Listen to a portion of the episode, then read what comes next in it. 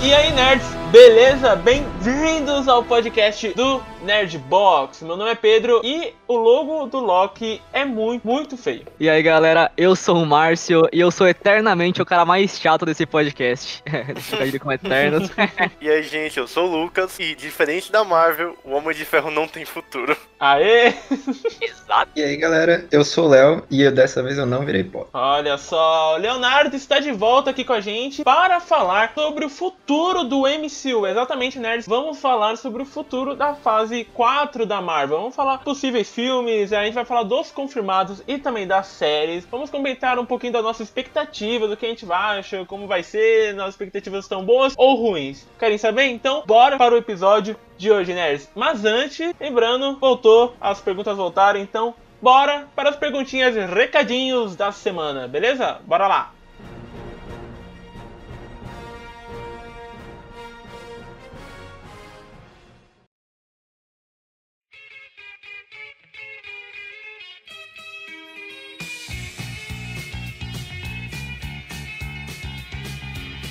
Bom, nerds, depois de um programa sem as perguntas, elas voltaram, olha só, rapaz. Exatamente, hoje vamos falar das perguntas que vocês mandaram para a gente. Bom, para começar, queria perguntar, tudo bem com vocês, garotos? Ah, mano, obrigado por perguntar. Eu acho que eu tô bem, na verdade. Eu... Uma pergunta aqui que a gente vai ler que eu não sei se eu fico bem ou se eu fico, ou se eu fico meio triste, mas enfim, né?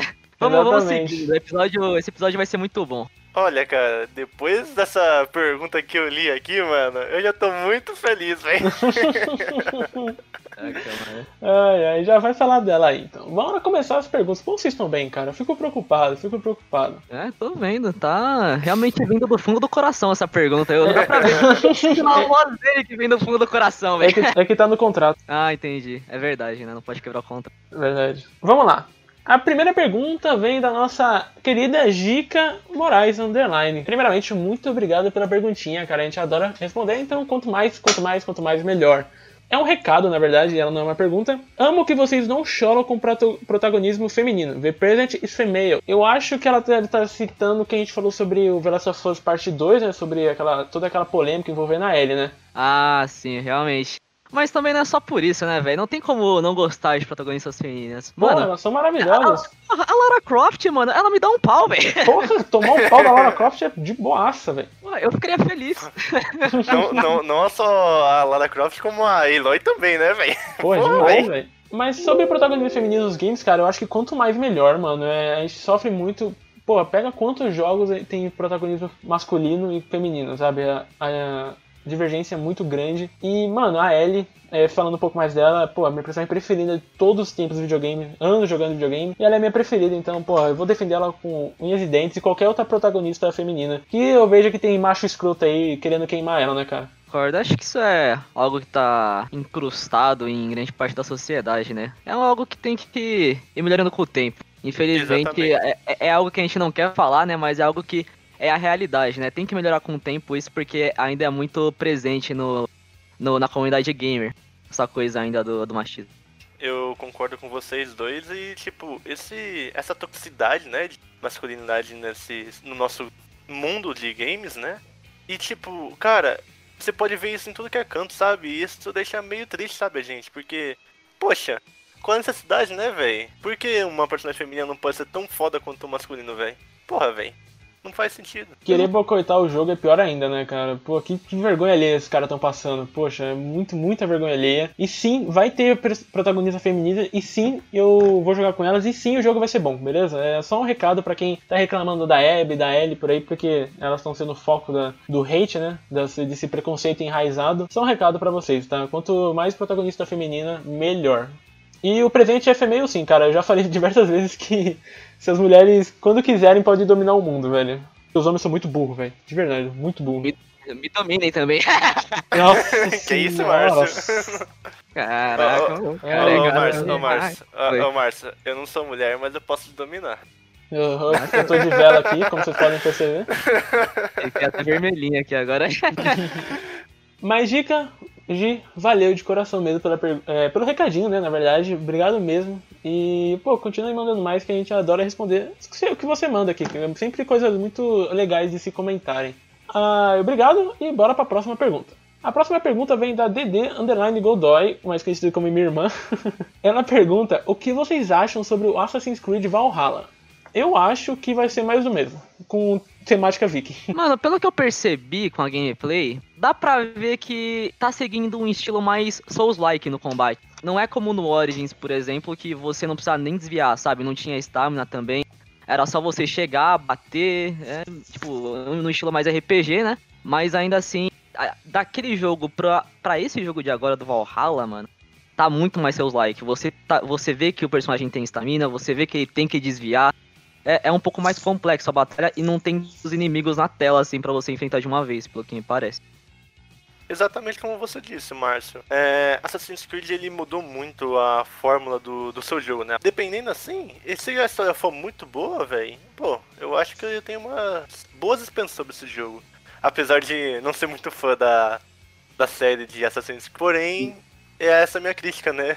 Eu acho que Assassin's Creed mudou muito, muito mesmo a sua fórmula de jogatina. Eu, eu realmente, eu tô com expectativas até que boas pro jogo, de todos assim da, da Ubisoft, velho. Foi o que mais me deixou um pouquinho hypado, por mais que não seja o estilo que eu esteja, que eu achei tão interessante pra, pra Assassin's Creed. Isso parece que vai estar tá divertidinho, os gráficos estão estão abaixo do que eu esperava, mas parece que o jogo vai estar tá bom. Ah, eu acho que o jogo ser Aí. bom, acho que é inegável, né? Mas para mim é mais do mesmo, não vejo tanta inovação assim. A temática é bonita, Viking, eu curto bastante, só que, sei lá, para mim, eu já de, de, deixei de jogar Assassin's Creed faz muito tempo, quando eu adotou essa me, é, mecânica RPG, eu acabei não curtindo, não me adaptei. É, respeito quem gosta, óbvio. Mas não me adaptei, cara. Pra mim, desde o Odyssey ou do Origins, pra mim só vai mudando a temática e, enfim, e assim vai, e assim vai. É, valeu, Dedê. Obrigadão de coração. Um beijo no coração. É, obrigado pela pergunta. Se quiser, manda novamente semana da semana que vem, tá? Porque a próxima semana a gente vai continuar respondendo essas perguntinhas. Então, bora pro próximo aí, né, Márcio? Manda aí qual que você vai fazer a pergunta.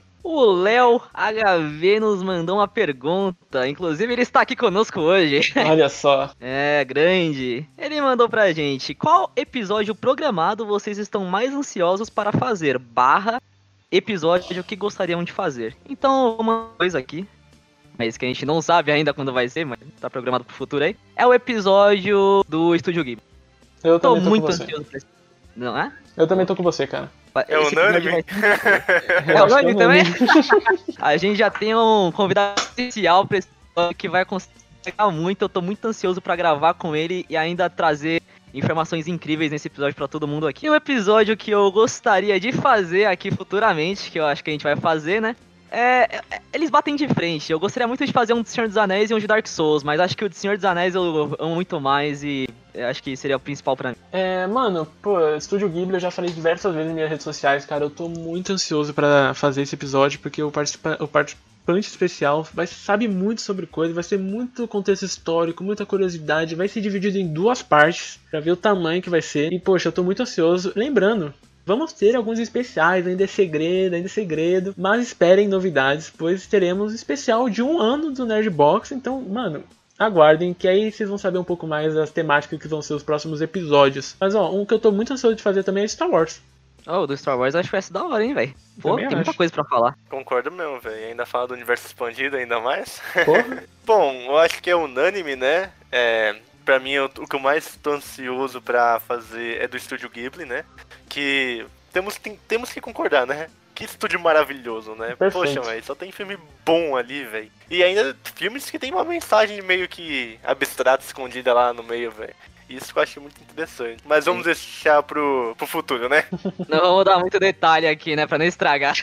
Exatamente. Exatamente. Ó, só esperem, sério, só esperem que o episódio vai estar incrível, com uma trilha sonora incrível, com várias curiosidades incríveis. Sério, Olha, se fosse vocês, aguardavam, hein? Ficava bem aguardadinho, porque vai ser um episódio incrível. Bom, e sobre os episódios que eu mais queria fazer, eu tenho dois, né? Que é o dos nossos livros favoritos e de Legends of Zelda, cara, que eu acho que ia ser incrível também se a gente um dia fizesse. Mas eu acho que fica legal, cara. Zelda tem bastante coisa para falar, né? O, o, Zelda é o garoto, né? Não tô errado? Não, velho, o Zelda é o garoto. o do velho. garoto, né? Ah, bom. O Link que é a Zelda é o princesa, Link não é a é? princesa. Exatamente. É, velho. Eu tô com sério medo de alguém não entender que a gente tá zoando e, e atacar a gente. Imagina, velho, não entendi a ironia, velho. Mas eu acho que esses são os episódios que a gente tá mais aguardando e a gente quer fazer, cara, sério. Esperem que vai vir muita coisa legal e com, poxa, várias participações. E também vale citar que a gente vai fazer um, um programa sobre RPG. Só vou falar isso, não vou falar mais nada. Aí vocês criem teorias na sua cabeça. Vai ser bravo também, tô ansioso, mano. muito, muito. Bom, e vamos nossa, pra nossa última pergunta desse episódio, né? Que é do Anderson.okamoto. Muito obrigado pela pergunta e vamos lá. Quando vai ter um compilado de gaguejadas do Márcio? Parabéns pelo podcast. Cara, Caralho. Pô, mas ia dar 3 Essa- horas de episódio, né? Não dá. não, mano, ia dar um dia de episódio, pô. Caraca, mano. Tô sendo lido por ouvintes e pelos meus companheiros aqui, não é possível. É, e- é, O Mário fala assim todo episódio. Só que eu corto. Eu tenho uma explicação pra isso, eu tenho uma explicação. É Ah. porque quando eu vou hatear as coisas, eu tenho que fazer um pensamento muito mirabolante pra conseguir dar aquele hate mais bonito, mais clean, sabe? Hum, Tipo, eu chegar, eu ouvir e falar, nossa, gostei. O pessoal vai me odiar por isso. Aí eu fico, pô, aí dá aquela gaguejada ali, porque eu falo, pô, eu tenho que fazer meu trabalho direito.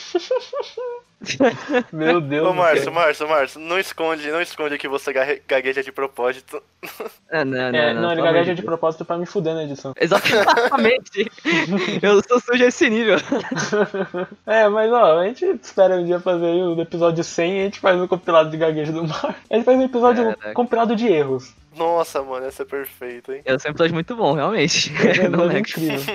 Agora a gente vai colocar realmente a última pergunta. A gente decidiu fazer outra de surpresa aqui também. A gente vai falar agora do Falcone Underline Et. Cara, valeu muito pela pergunta. Sempre mandando pergunta pra gente. E, pô, as perguntas são muito legais e geram um debate interessante aqui no podcast, hein? Qualquer dia você tá aqui, hein? Lembra, de... Lembra disso. Ele pergunta pra gente: qual filme vocês consideram ruim de verdade? Puta, mas é muito filme que eu considero ruim. Ai, meu Deus do céu, bicho. Um que eu assisti recentemente, não vou falar o. Eu considero muito ruim, mas o que eu considerei mais ruim, assim, desses últimos anos que eu assisti mesmo, acho que foi Assassin's Creed. Nossa, isso é ruim, né? Puta merda. Caraca. esse conseguiu, mano. Esse Nossa, conseguiu. Isso é ruim, mas isso se esforça pra ser ruim. Nossa, mano, te falar que eu demorei. O filme ele dura acho que um pouco menos de duas horas. Eu demorei cinco horas pra assistir o filme, porque, velho. Eu comecei a assistir 5 da tarde, só que não dava. Eu tinha que pausar, porque eu não conseguia assistir de uma vez. Falava, Nossa, deixa eu pausar aqui, eu mexer um pouco no celular, depois eu continuo. Caralho, mano. Mano, É que tem muito filme ruim que eu assisti, velho. Tipo, eu- o Assassin's Creed tá entre esses, mano, porque é muito ruim. Mas olha, o filme que me deu vontade de sair do cinema foi Esquadrão Suicida, velho.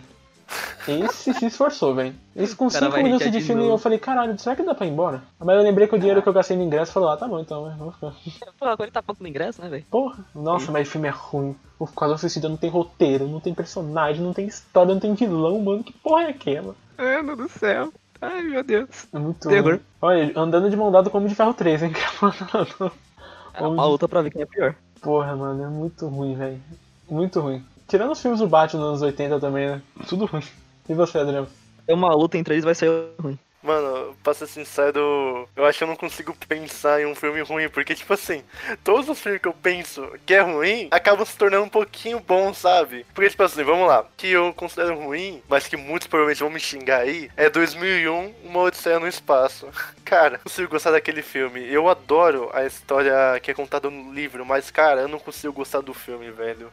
É, tem algumas mudanças que não me agrada lá, velho. Eu já percebi que aqui no podcast o Márcio é o cara do hate, eu sou o cara do café com leite e o Adriano é o bonzinho, né? É o diabinho, a- o humano normal e o, e o anjinho, né, É velho? exatamente isso. É, que coisinha boa, ai meu Deus do céu. Mano, sabe um filme muito ruim também? Filme do Mario. Nossa, mas esse. esse puta que pariu. Ele é sabia. literalmente um encanador. É, Mas- é literalmente um encanador. Mas assim, na hora que anunciaram esse filme eu já sabia que ia ser ruim, né? Então não tem muita surpresa. Caraca, mano, porra, aquilo lá é absurdo. Meu Deus, velho. Mano, eu acho que dá pra fazer um podcast falando sobre filmes que a gente odeia, né? É um filme, um podcast com mais hate de todos, né? Mas... Mas eu acho que fica muito da hora, velho. Falcone, valeu pela pergunta, mano. Ele tá te esperando aqui, cara. Tem muita coisa pra falar. O maluco sabe muito de filme. Então, velho, qualquer dia cola aí aqui com a gente que tu não vai querer voltar mais, né? Mas vai, vai ser legal. É muito bem-vinda. Brincadeira, mano. Tamo junto demais, velho. Valeu a todos que mandaram as perguntas. Lembrando que faltaram algumas pra gente falar, mas semana que vem, como eu falo sempre no final, semana que vem tem mais, só que mais perguntas, beleza? Então é isso. Se prepara, pois o episódio de hoje tá muito legal e tá com bastante teorias da conspiração do mundo dos heróis, beleza? Então é isso. Beleza? Aí vai pro episódio, vai. Falou!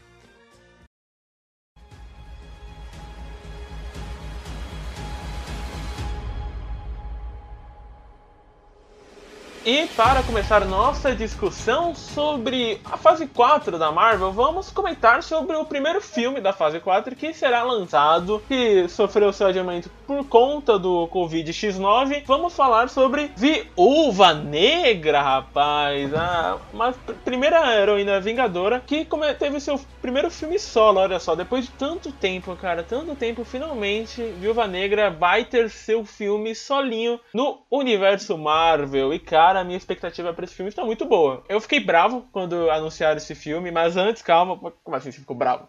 Eu fiquei bravo porque para mim esse filme devia ter lançado muito antes, cara. Não quando a personagem já morreu em Ultimato. A personagem já morreu, cara, eu não vejo tanta graça você fazer um filme agora sobre ela, sabe? Eu sinto que a Marvel tá fazendo esse filme como uma desculpa, entendeu? Tipo, nossa, esquecemos de fazer um filme da viúva e vai, vamos fazer esse agora. Eu sei lá. Eu... Não adianta a gente saber o passado dela se a gente ela já morreu, velho. Hum, sacanagem, mas ela merecia um filme desde que ela foi apresentada no universo. Muito pouco explorada, né? E que deveria ter mais visibilidade. Mano, o que me deixa mais inquieto nesse filme é, tipo, a Viúva é uma personagem importante, né? Tipo, ela foi dos Vingadores originais dos filmes. Esse filme tem que trazer alguma coisa pro universo. Mesmo que ele seja, tipo, no passado, ele vai trazer alguma coisa para essa nova fase. Então eu queria saber o que eles vão fazer. O que já foi confirmado é que a gente vai saber finalmente o que aconteceu em Budapeste, né, velho? Finalmente. Finalmente, né? Tipo, foda-se agora. Eu não quero saber o que aconteceu em Budapeste. tipo.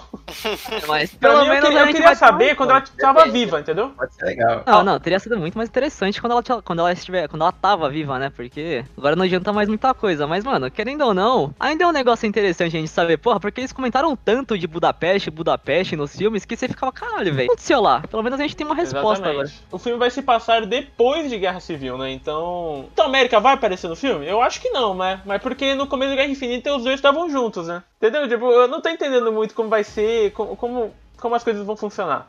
Ah, é depois de Guerra, que se, é de Guerra, Guerra Civil, Civil, que você passa aquele negocinho em Budapeste? Não, não. O Budapeste passa antes. E vai ser ah, em duas, tá. duas é. linhas temporais. Vai ser o an... depois de Guerra Civil e, sei lá, o passado dela, né? Então, eu achava que era totalmente, realmente, no passado, bem no comecinho. Não, véio, cara. Vai ser depois de Guerra Civil. E, e, tipo, essa é a minha dúvida, entendeu? Como o filme vai se encaixar tanto no universo Marvel, sendo que tudo que eles podiam explorar já foi explorado e já foi estabelecido, né? Então, meu palpite é, tipo, como eles estão apresentando uma nova fase, para esse filme não ficar, tipo, perdido, tipo, ah não, ele deveria ter sido da outra fase da Marvel. Eles provavelmente vão tentar apresentar outro personagem nisso e depois dar continuidade em algum outro filme. Essa é a minha opinião. Exatamente. O que talvez seja muito provável é que tem uma sucessora da, da Viúva Negra, né? Isso. Que eu acho que chama Helena Belova, não é?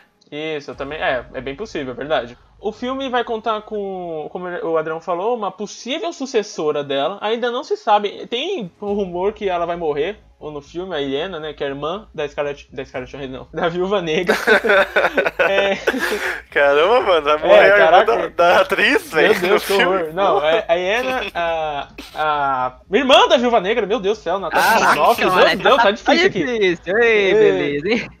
Estão falando que ela pode morrer no filme. Por quê? Se você pegar a jaqueta dela no trailer, né, é muito parecida com a jaqueta que a Viúva Negra está usando em Guerra Infinita. Então, tipo, será que é uma forma de homenagear a irmã falecida? Pô, velho, eu acho possível, na verdade. Querendo ou não, elas passaram tempo juntas, elas têm uma conexão. Acho que seria bonito ver isso. Eu acho que, como um filme, assim, eu acho que a gente pode esperar muito questão mais de espionagem, né, cara? Eu ia curtir muito. Os trailers já meio que não falaram muito sobre isso, mas pô, se fosse um negócio mais espionagem, mais, sei lá, agente secreto, eu achei muito legal. Até porque o vilão do filme vai ser o treinador, que para mim é um dos melhores vilões da Marvel e um dos mais injustiçados, com certeza, cara. Ele é muito legal. Eu não curti o visual dele no MCU, mas pelo que parece vai ser um vilão muito legal. E se você reparar nos trailers, ele tem muitos movimentos que você vai lembrar diretamente do Capitão América, do Homem-Aranha, do Homem de Ferro.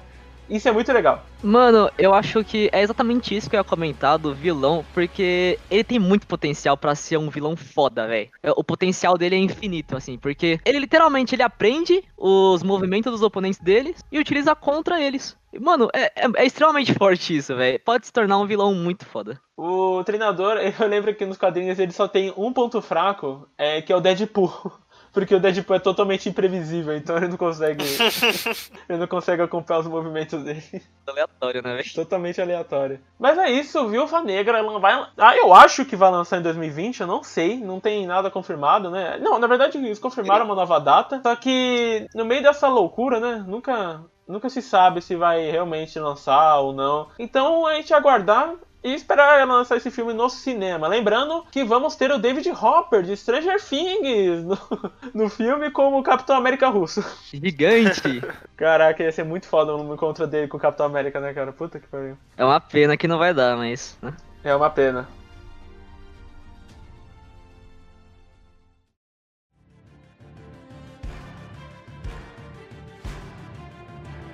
Em final de 2020 está chegando o Disney Plus, olha só, e com uma primeira série, exatamente série, agora saindo um pouquinho dessa questão de filmes, a Marvel está apostando em muitas séries próprias do MCU que realmente vão fazer parte do universo, de, não igual o, o Agents of Shield que era para fazer parte do universo, mas não fazia. Não constava porra nenhuma aquela série. Aquela série é muito ruim. Ruim demais. É ruim demais, Deus me livre. Eu gostei um pouco do começo, hein? Foi da hora no começo. É, foi. No primeiro episódio, quando acabou. Eu espero que as séries que eles forem lançar agora não, se, não sigam da mesma forma, velho. Porque aquilo foi horrível demais, mano. Mas uma série que parece que vai ser muito legal, eu estou apostando bastante fichas nela, que é Falcão e o Soldado Invernal. Olha só, o Buck Barnes e Sam Wilson voltando para suas aventuras globais, enfrentando o Barão Zemo. E cara, e a gente é a primeira vez que a gente vai ver o Sam Wilson como novo Capitão América, né, mano? E eu tô muito ansioso. Cara, pra te falar a verdade, eu também tô muito ansioso pra isso. Ainda mais porque provavelmente vão mostrar o início da jornada do Falcão como Capitão América, né? E eu acho que vai ser muito interessante ver, velho. Exatamente isso que o Lucas falou. Tipo, eu não acho que eles vão, tipo, botar ele direto como Capitão América. Eu acho que ainda vão puxar isso um pouquinho pra trama da série. Mas vai ser muito da hora ver isso. Eu não sei se eu acho que a série vai ter uma trama muito complexa. Eu vejo essa série mais como uma série casual, não sei vocês. Mas me parecer mais como, tipo, como vai funcionar com eles trabalhando em missões ao redor do mundo? Então eu vejo isso mais como algo mais casual, sabe? Tipo, eles vão lá, pegam a missão, faz ali, derrota o vilão, tal, tal, voltam e vão fazendo isso. Parece que a premissa da série é isso, é algo mais casual mesmo. É difícil dizer, eu não acho que, tira- tirando a parte do Sam Wilson como Capitão América, eu não acho que essa série vai acrescentar tanto pro universo Marvel, assim, sabe? Eu acho que ela vai ser mais como aquela série que você vai sentar no sofá, vai sentar com sua família e vai se divertir, sabe? Vai ter ação, vai ter comédia, e vai ser uma ótima produção, uma produção Marvel, então vai ser muito bem feita. Eu acho que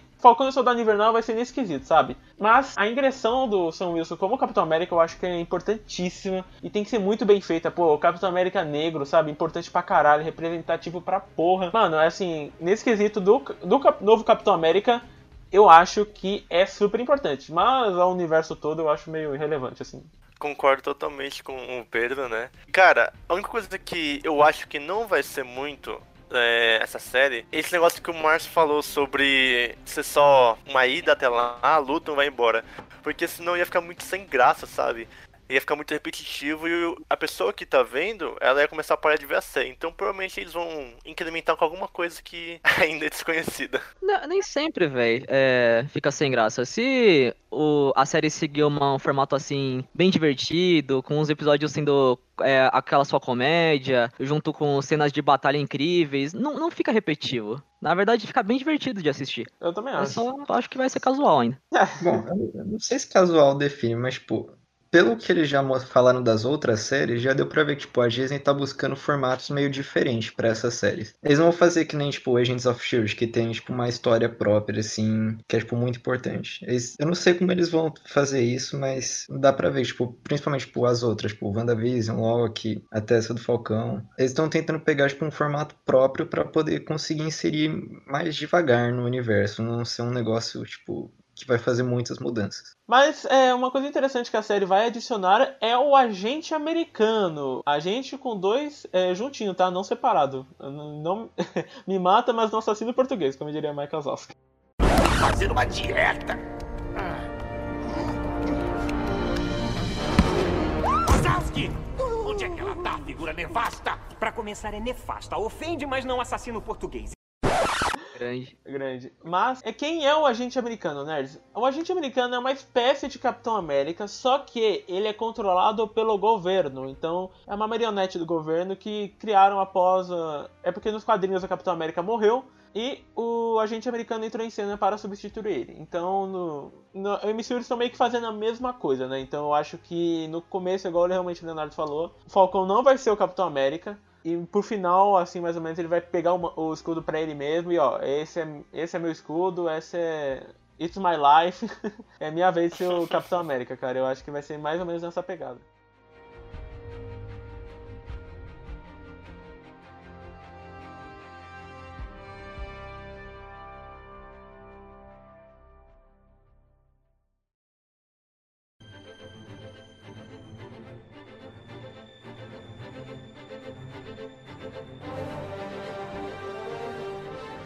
Por enquanto ainda não, acho que não teve mudança de datas, mas 6 de novembro de 2020 vamos ter um novo grupo de super-heróis, rapaz. Olha só, os Eternos vão ganhar sua primeira versão nos cinemas, cara. Olha só, o novo grupo é o novo grupo espacial, se a gente pode dizer, da Marvel, vai, vai dar suas caras nas telonas de 2020. E que elenco foda, hein? Caraca, um elenco estrelado de Eternos. Vamos ter, por exemplo, Angelina Jolie, que né, nem preciso falar quem é Angelina Jolie, né? Richard Madden, quem não tá lembrando quem é o Richard Madden, ele é o Rob Stark, olha. E vamos ter a Salma Hayek, entre outros. Cara, um elenco grande pra um filme assim que promete, né? E lembrando, lembrando, o Rob Stark não é o único Stark do filme. Vamos ter Jon Snow, olha só, Kit Harington também vai ser o Cavaleiro Negro em Os Eternos, cara. Meu Ei, Deus Jon do Snow. céu. Eu tento não pensar em Game of Thrones, mas não dá, né? Ele sempre volta pra Ele você, sempre né? volta, cara, é um karma.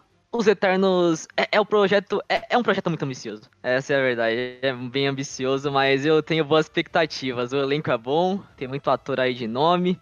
Tô, tô confiante pra esse filme. Acho Ah, que vai eu ser muito também, interessante. Cara, eu acho que, pô, tem um potencial gigantesco se bem trabalhado, tá ligado? É um, pô, um quadrinho de 1940, tá ligado? Tipo assim, é... Eles apareceram pela primeira vez em 40 e depois, assim, foram, foram pra Marvel em 61, né? Então, pô, eles são eles estão antigaço, mas, né, assim, ninguém tinha comentado muito sobre eles, né? Então, tipo, o que eu acho é que, tipo, os Eternos são os. Vai ser, tipo, o filme que vai apresentar mais gente nova. Como a gente vai ver aqui na lista, tipo, tem muitos filmes que são, tipo, sequências de outros que nós já vimos. São personagens que nós já conhecemos e estão, tipo, ganhando uma história nova, uma série, um filme, etc. Eternos eu acho que é, tipo, o maior nome que eles têm aqui pra apresentar personagens novos, pra dar realmente sequência a uma nova fase do universo. É, eu acho justo, velho, porque tava meio esquecido já os Eternos, né, velho? Você não via mais quase ninguém comentando. Então, pa- parece que nessa quarta fase da Marvel, é, ela tá buscando trazer alguns heróis que estavam mortos de volta pro, pro mercado, sabe? Lembrando que o filme dos Eternos vai ter muita represent- representatividade, pois teremos o primeiro casal LGBT dos cinemas do MCU, cara, que é um negócio muito legal, que é uma das coisas que mais reclamavam do universo Marvel era que realmente não tinha muita representatividade, né? Porque você parar pra pensar, mano, tipo, a gente teve em 11 anos de MCU um filme de um personagem negro, um filme protagonizando uma mulher, então, assim, era muito pouca representatividade. Finalmente a Marvel tá abrindo os olhos pra isso. E, pelo que parece, vai ser muito legal, cara. Eu tô, eu tô muito, realmente, muito ansioso para Eternos. Cara, eu acho que eu tô, o que eu mais tô ansioso pra os Eternos, né? É como eles vão trabalhar a questão do roteiro. Porque podem ter muitas histórias é, incríveis, sabe? Com muitos crossovers, como por exemplo até os Guardiões da Galáxias, ou por exemplo o Thanos aparecendo também, sei lá, né? Ou e até mesmo o Nova, que falaram dele aí e só deixaram escondido até muito, tem muito tempo aí, né? Caraca, o Nova, tipo, estão falando há anos do Nova no MCU e nada, né? Caraca, o Nova é um personagem tão legal. Ô, MCU, acorda aí, mano. Coloca o Nova no time dos Eternos. Os Ah. caras vão lá, colocam numa cena pós-crédito e depois esquece o cara, mano. Fala, pô. Não, eles colocaram, colocaram a tropa nova no Guardiões da Galáxia, mano. Tipo, caralho, coloca nova, Deus me livre. O 9 é da hora, velho. O, o enredo pode ser bacana, velho. Vai ser, pode ser bem interessante, porque na sinopse tá aqui uma tragédia inesperada que fez eles saírem das sombras pra enfrentar os aqueles super mortais, os deviantes. Ah, eu tô, eu tô realmente ansioso. Você acha, vocês acham que esse filme pode surgir, assim, como um novo Guardiões da Galáxia, sabe? É um grupo que ninguém dá nada, assim, e tal. Eu não sei se vai causar o mesmo efeito, né? Porque agora que lançou Guardiões da Galáxia, quando vem esses novos grupos que a gente não sabe quem é, a gente já fica mais esperançoso, né? Porque depois de Guardiões tudo mudou, né? É, eu não sei se vai ser como Guardiões da Galáxia, né? Porque eu não conheço a história deles nos quadrinhos, né? Mas pelo que me parece, eles não parecem tão, assim, mais com piadas ou algo do tipo. Acho que ser alguma coisa muito mais séria essa, esse filme. Eu tenho medo de colocar muita expectativa, porque eu lembro que ninguém mudava nada pro Guardiões da Galáxia. Pá, vi um filmão. Agora o pessoal vai colocar expectativa nos Eternos, pá, vai vir um filme meia boca, sabe? é sempre assim, velho. É sempre assim. A psicologia reversa sempre funciona assim. Eu tenho até medo, mano. Mas assim, pensando na realidade, eu acho que a gente só tem que ficar com o pé no chão pra esse filme, porque é realmente algo muito inovador que a Marvel vai estar trazendo aí pras telas. Pra não se decepcionar, não colocar muita expectativa acima do que a gente acha que pode ser o filme, sabe? Pelo que eu vi, eu não sei se vai ser, tipo, na pegada de Guardiões de Galáxias. Porque, tipo, em Guardiões nós temos um grupo bem isolado, assim. Não é um grupo que, tipo, interage muito com os outros heróis. O que eu, o que eu acho, pelo menos, que é que eles vão introduzir os Eternos como um novo grupo meio que protagonista, tá ligado? Eles que vão, tipo, é, moldar a nova fase. Seria algo interessante de se trabalhar, mas mais ambicioso ainda do que já é o projeto. É, será que Eternos pode dar uma pista, uma pista assim bem de leve sobre o Galactus, mano? Devora- Devorador de planetas? Olha, se der uma pista assim, velho, já tem que colocar os, o Quarteto Fantástico aí logo, né, velho? Porque eu quero muito ver isso. Filme bom do Quarteto Fantástico, pelo amor de Deus, né, velho? Ah, mas eu acho que Quarteto. Ó, a gente vai adiantar aqui. Eu acho, assim, a gente não vai comentar tanto sobre X-Men e Quarteto Fantástico no MCU, porque eu acho, eu, Pedro Henrique Almeida Godoy, eu acho difícil que esses filmes é, vão sair na fase 4 da Marvel. Eu acho que esse- esses filmes de X-Men, Quarteto, fase 5 e fase 6, mano. Acho que a gente tem que. Sabe, eu tô ansioso também, pô. Eu amo o Quarteto Fantástico, só que, assim, baixar um pouquinho a expectativa pra não se decepcionar, né?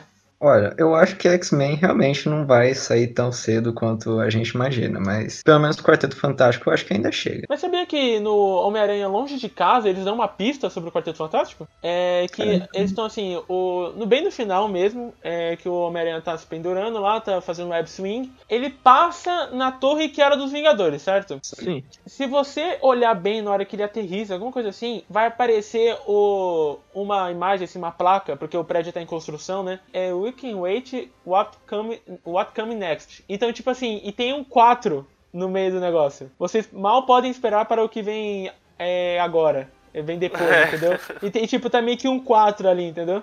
Caramba, não vi isso não. Depois da eu, eu vou colocar o link aqui na, na descrição do podcast para vocês verem essa imagem certinho. É... Porque, cara, se não foi uma indireta, porra. Caraca, É eu um, bom, senti. é, um, é um bom easter egg, cara, pra colocar logo esse grupo, né, velho? É, Porque porque o edifício Baxter é um dos edifícios mais famosos dos quadrinhos, né? Então ele fica bem no meio de Nova York, né? E, eu acho que a nova. A, a antiga Torre dos Vingadores seria a nova é, edição Baxter, né? Pô, uma referência legal, cara. Eu fiquei arrepiado.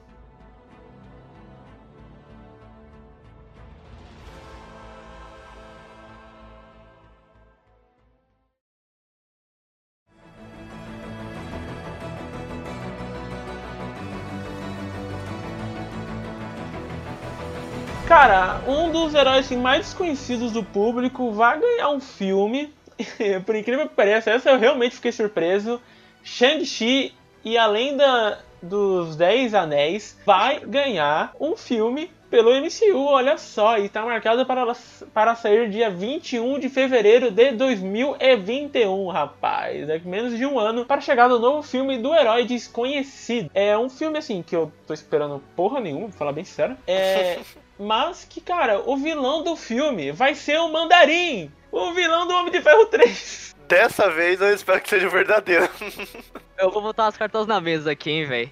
Eu chuto que o filme do Shang-Chi vai ficar entre os três melhores dessa fase da Marvel. Ih, olha só. Caramba. Cobre ele depois, alta. né? Cobre ele depois. Pode cobrar. Por favor, por favor. Pô, mas se o filme for numa pegada bem Kung Fu, eu acho que funciona. Não só em uma pegada mais Kung Fu, mas também mostrar uma cultura mais asiática, cara. Eu acho que ia ser muito interessante de ver. Vai ser o primeiro herói asiático que eles vão tacar assim no MCU, velho. Eu acho que vai ser bem interessante, mano, ver isso. Porque é algo bem do que a gente já viu, sabe? Trabalha nas, nas artes marciais, não é muito voltado pra poder, propriamente dito assim. Então acho que pode sair algo bem da hora. É que, tipo, como a gente tá vendo, a Marvel tá apostando muito nesses personagens, tipo, nesses nomes novos aqui. Novos no sentido de apresentar novos no, no universo cinematográfico, né? Como os Eternos, Shang-Chi, tanto que eles são, tipo, os primeiros. Os primeiros filmes que vão ser lançados. Depois ainda vão ter os que a gente conhece um pouquinho mais, como é o Doutor Estranho, etc. Que a gente vai falar depois. Eu acho muito da hora a Marvel tá tentando fazer isso. Eu não sei se vai ser legal, eu realmente não conheço nada da história, mas eu tô ansioso pra tipo, conhecer essa galera nova. Eu também não conheço muito não, mas eu tô botando fé assim porque pelo estilo parece que vai ser bacana. tá botando bastante fé, hein? Pra É, falar que é um, Eu tô um dos três melhores mesmo. da fase. Maluco, eu tô vendo, ninguém tá botando nada nesse filme. Vai chegar no final, vai ser o filme favorito de uma galera, Não, cara, eu acho que o filme, assim, tem potencial pra ser bom, sabe? Eu queria que fosse uma pegada mais tigre dragão. É, é, eu- Dragão. dragão é foda. Eu acho que o filme tem muito potencial se for numa pegada assim, bem tipo Tigre o da. Caralho! Nem não acredito nisso, né? Ai meu Deus do céu! Dra- dragão, dragão, pô. mano. Tigre o da. Ai, caralho, é foda-se. Ai, enfim, foi uma. Isso, isso tem que ir pro podcast, cara, por favor, mano. Caraca, mano. Nossa, meu Deus do céu, que porra que tá acontecendo? Incrível, Pedro. Meu Deus. Eu não vou falar o nome do filme, mas enfim, for uma pegada mais Kung Fu, assim, cara, é, eu acho que o filme pode funcionar. É, o vilão, o mandarim, agora realmente vai, talvez seja o mesmo mandarim dos quadrinhos que a gente tá acostumado. Por quê? No filme do Homem de Ferro 3 não foi o mandarim chinês, pois boa parte da bilheteria da Marvel vai, é da- vem da China, né? Então se você colocar um vilão chinês, você, tu perde a metade dessa renda, entendeu? Enfim, então a Marvel teve que fazer essa alteração do mandarim e colocar ele por um americano. Por isso que ficou aquela merda. Mas eu acho que no Shang-Chi, porra, ficaria muito foda colocar o mandarim de verdade mesmo. Mano, eu tô ansi- é assim, eu tô ansioso, mas eu não tô, eu não tô colocando muita ficha, sabe? Eu tô mais ansioso pra ver se vai ser bom ou vai ser ruim. Eu acho que essa é a curiosidade da maioria. É até a minha curiosidade, por mais que eu esteja postando assim, todas as minhas fichas nele, mas tô bem curioso também.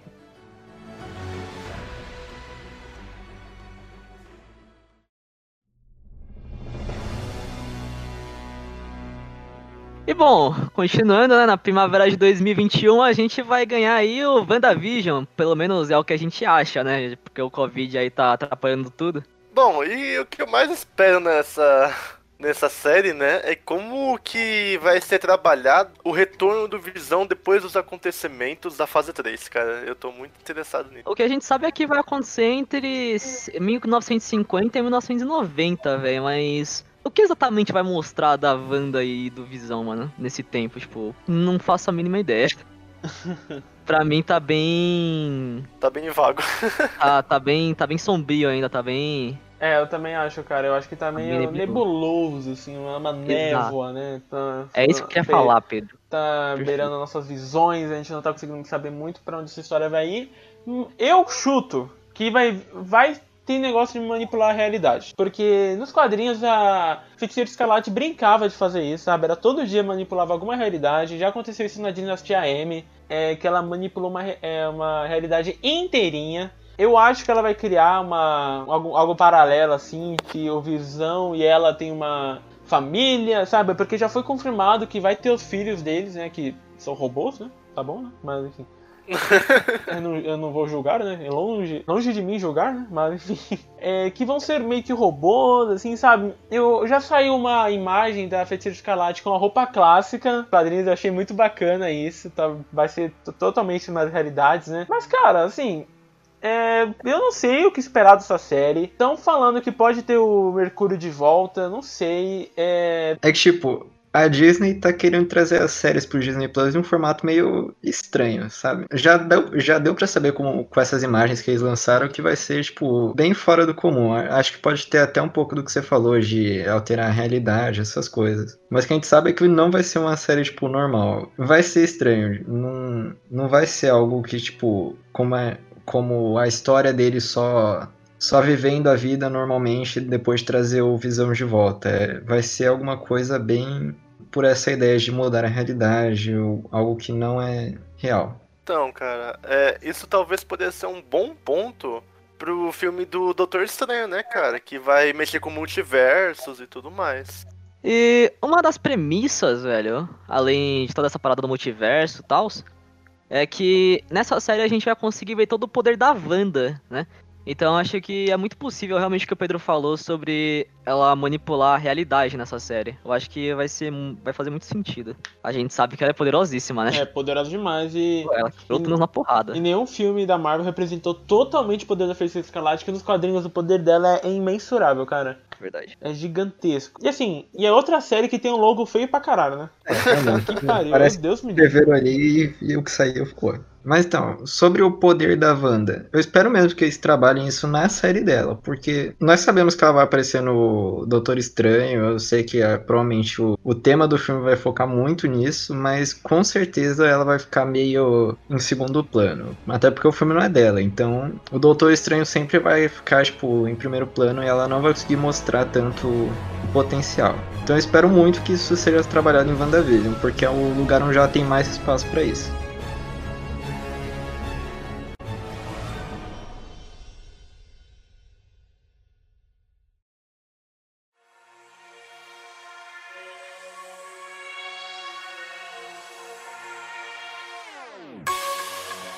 Né, gente? O que vai ser lançado em maio de 2021 é um filme que eu mais estou esperando, cara, nessa fase, que é Doutor Estranho no Universo da Loucura, cara. Que vai ser um filme muito mais focado em terror, né, cara? É o primeiro filme de terror da Marvel. E eu tô muito esperançoso no que vai acontecer nisso aí. É, e como você disse, vai ter a questão do multiverso, né? Que eles vão voltar a trabalhar. Eles começaram a trabalhar a questão do multiverso lá pro, pra Guerra Infinita, né? Não, Guerra Infinita não, perdão, no Ultimato. E, bom, acho que a gente pode ver nessa fase que vai dar algumas merda, né? Por causa desse multiverso. O que, que será que vai acontecer, velho? Qual a teoria de vocês aí? O que vai acontecer com esse multiverso que eles mexeram? Bom, eles já comentaram que pra você entender completamente o Doutor Estranho 2, você vai ter que ter assistido a série da WandaVision. Provavelmente no final da série do casal vai acontecer alguma merda gigantesca da Feiticeira Escalade querendo manipular realidades. Então, assim, eu acho que vai vai cagar alguma coisa e vai despertar alguma coisa que vai ser o plot do Doutor Estranho 2. Então, assim, que já me leva uma crítica aqui. Já vou levar uma crítica. Porque ninguém é obrigado a assistir a série da WandaVision. Eu acho que é meio errado a Marvel querer fazer que você assista obrigatoriamente a WandaVision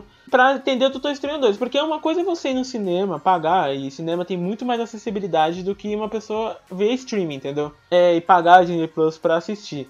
Então, assim, eu acho meio errado isso daí da Marvel querer que você tenha que assistir WandaVision pra entender Doutor Estranho 2, né? Mas provavelmente, do jeito que eles falaram, a série vai impactar diretamente no filme. Olha, eu acho que esse impacto tipo, tem que acontecer, principalmente por causa desse novo modelo que eles estão tentando botar. Tipo, não adianta ter 40 séries dos heróis que vão vão estar no universo compartilhado se elas não fazem a menor diferença pro, pro resto. Tudo bem, eu, eu entendo que você disse, tipo, não precisar ver WandaVision pra poder entender o filme Doutor Estranho. Mas essa parte de ter pelo menos um impacto do que aconteceu, conseguir trazer parte da história deles pro Doutor Estranho, eu acho que tem que acontecer sim. É, tipo, é o que vai deixar as séries ligadas de verdade. Não vai, pra não ficar igual a Agents of Shield, que eles tentaram ligar e depois desistiram e depois falaram, ah não, chega. Exatamente, eu concordo um pouco com o Léo, né? Eu acho que esse negócio de precisar ver a série pra assistir o filme, eu acho muito muita sacanagem, né? Mas eu acho que a série tinha que ter alguma coisa ligada e que o filme pode mostrar lá, sem precisar ver a série, né? Lógico. Só que faz com que você tenha vontade de ver a série pra ver o que aconteceu, pra dar naquilo tudo, entendeu? Mano, eu também não gosto. Eu, eu não diria que é errado fazer isso, sabe? Fazer a série ter esse impacto todo no filme. Não diria que é errado, mas diria que eu não gosto muito pessoalmente, velho. Porque se a gente for ver pra esse lado, a gente também, para entender o Ultimato, a gente teve que assistir 500 filmes antes, sabe? E provavelmente daria tanto tempo quanto o tamanho dessa série. Eu não nem imagino qual vai ser o tamanho dessa série, né, na verdade. Só que, velho, eu não acho muito interessante você misturar série com filme, você, tipo, você misturar a pessoa ter que assistir a série para entender o filme. Eu espero que não siga esse ritmo, sabe? Eu, eu espero que acho. você assista ao filme e entenda o que tá acontecendo ali, mesmo sem assistir a série. Mas se você assistir a série, só acrescente um pouco mais no que você vai entender sobre o filme. Eu, eu acho, acho, que é mais interessante. Porque, né, a, é, a bilheteria do filme vai ser muito maior do que pessoas pessoas assistindo a série, né? Então vai ter muita gente que não assistiu WandaVision que vai assistir Doutor Estranho 2, né? Não ao contrário, né? Que muita gente assistiu WandaVision e vai assistir Doutor Estranho 2. As séries da Marvel, eu acho que você não precisa. Assim, óbvio que você pode, e é legal ter essa conexão e tal. Eu só não acho que é legal ser obrigatório. Por exemplo, você vai fazer uma série do Homem-Aranha. É, vai fazer um filme do Homem-Aranha, perdão. Filme do Homem-Aranha 3, beleza? Só que você faz uma série do Demolidor. Então, assim, aí você fala, o Demolidor tá nesse universo, né? Não no caso da Netflix, que realmente era um universo separado, né? Mas eu tô falando assim, se você coloca, faz uma série do Demolidor, que não impacta diretamente na trama do Homem-Aranha, cara, você vai saber que nesse universo vai estar o Demolidor. Então, tipo, no Homem-Aranha 4, a presença do Demolidor não vai ser estranha. Ela só vai estar lá. Ela não vai, caraca, nossa, você tem que assistir Demolidor para você ter o Demolidor no filme para entender não, ele tá lá nesse universo. Eu acho que a série da Marvel pode funcionar desse jeito também, sabe? Só para expandir. Expande mais personagens, expande mais possibilidades, histórias eu acho que fica mais dinâmico pro telespectador entender o que vai acontecer, né? Porque, pô, você vai ter que, antes de assistir Doutor Estranho 2, você vai ter que maratonar WandaVision de novo para entender, para lembrar algumas coisas. Assim, o quanto Doutor Estranho vai pegar de WandaVision, né? Já que a gente sabe que a Feiticeira Escarlate vai estar no filme. Então, assim, eu acho que esses dois, tanto a série quanto o filme, vai, vai funcionar como um teste, né? Se a Marvel ver que não funcionou tanto, né? Que esse quesito de uma da série impactar o filme, né, em vez de o filme impactar a série, eu acho que eles vão abandonar esse, essa fórmula, cara. Exatamente como você disse, Pedro. E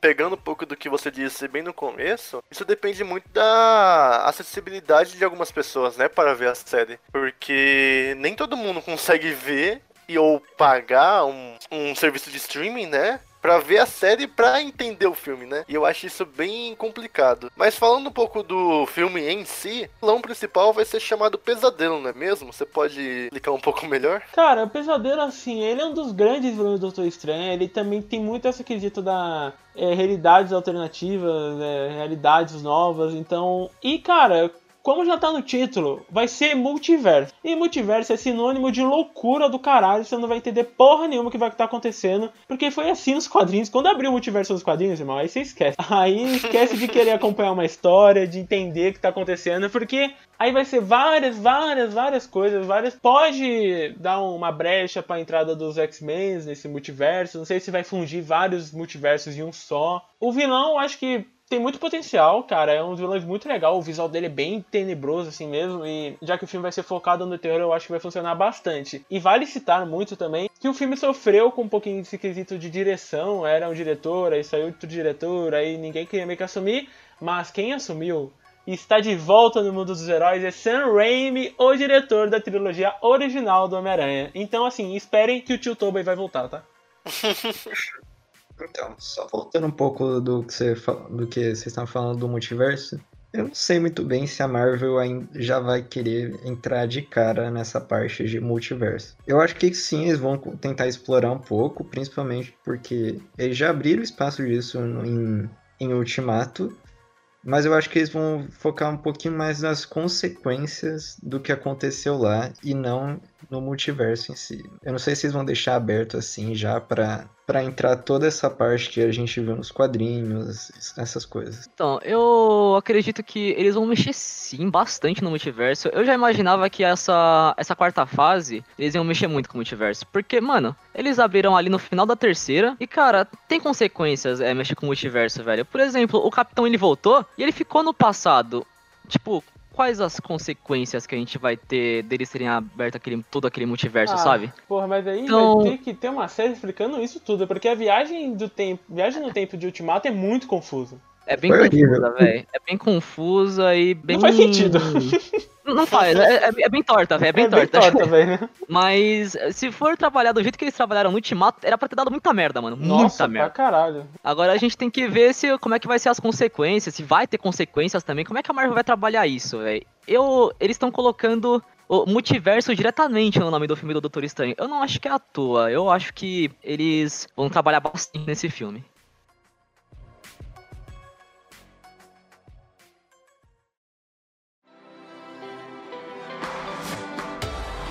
Bom, agora vamos falar rapidinho aqui, porque eu acho que não tem muita coisa pra falar dessas três séries, é porque elas são Loki, What If e Hawkeye, ou Gavião Arqueiro, né? legal. É, vamos falar, Ai, cara. vamos falar um pouquinho do primeiro de Loki, que é irmão do Thor, e a gente descobriu que, descobriu não, né, mostraram que ele tá vivo, é, de um jeito De novo! diferente, né? de novo, puta que pariu, o maluco não morre, é o Loki. E a série do Deus da Mentira chegará no Disney Plus na primavera de 2021. Então, 2021 teremos duas séries de, da, do universo Marvel. e Parece que vão ser importantes, hein, cara? E a série vai contar um pouco o que aconteceu com o Tesseract. O Tesseract. É, Tesseract Tesseract. após o Ultimato. Eu acho que a série também vai abordar um pouquinho de viagem no tempo, né? Eu acho totalmente possível, mano. Ah, chegou num ponto aqui que eu não achei legal o Loki voltar à vida, velho. Sinceramente. Eu também não. Eu acho incrível, eu acho o personagem maravilhoso, o ator mais ainda. Só que, mano, foi impactante a morte do, dele no, no Ultimato, sabe? Você sentiu a morte dele, você viu como o Thor ficou. Mano, era um personagem muito bom, mano. E aí ele vai lá e volta do nada. Pra que, que a gente ficou triste então pela morte dele? O que, que aconteceu, sabe? Acho. Eu acho que foi. Não gostei. O nosso Loki que a gente viu lá em, em Guerra Infinita realmente morreu. Só que esse que a gente viu no Ultimato pegando o cubo, pegando cubo é, é esse é esse Loki que vai dar origem a essa série. Então eu acho que eles vão focar muito mais nessa parte de uma realidade realmente paralela. Tanto nessa série quanto em What If, que eles já falaram que vão ser é, realidades paralelas. Eu acho que Loki vai pegar muito essa essa vibe de alguma coisa que nessa parte do multiverso, alguma coisa que poderia ter acontecido. Exatamente. E além do mais, né? Esse Loki que pegou o Tesseract, ele não vivenciou os momentos de Thor, Ragnarok e, e muitos outros, né? Então, talvez tenha impacto e, e na relação dele com o Thor também, cara. Até porque, assim, eu, eu li isso agora, eu faltava uma informação aqui, mas ó, série de Loki vai ter ligação direta com Doutor Estranho 2. Ou seja, o filme Doutor Estranho 2 vai ser uma salada de fruta que você não vai entender nada que tá acontecendo.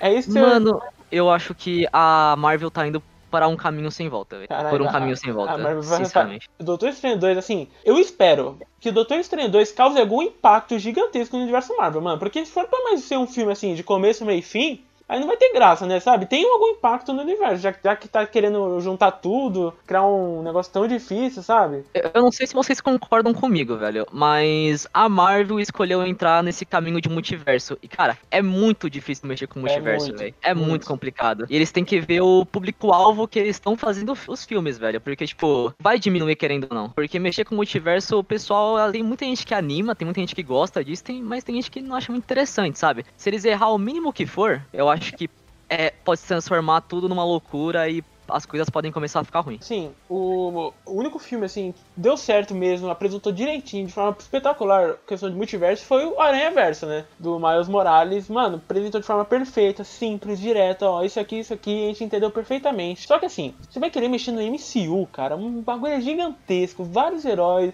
É difícil, é difícil mesmo. Mas falando um pouco mais da série do Loki mesmo, a gente já sabe que vai ter viagem no tempo, mas também talvez te- vamos ter uma versão da- do Loki mulher, exatamente, porque como a gente sabe, o Loki se transformar em mulher, homem, cachorro, elefante, qualquer coisa que ele quiser, e ele vai virar, um- po- possivelmente ele vai virar uma mulher, olha só, ela, ele tem uma poder de metamorfosear tudo que ele quiser, né, como ele quiser, então olha que legal, isso eu achei, achei interessante, né, porque poucas coisas foram mostradas do Loki, e umas coisas mais legais que não mostraram é essa questão dele ser muito metamorfose, né? Mas é realmente interessante, se eles trabalharem bem, pode ficar divertido. Então, tem muito essa parte do trabalhar bem.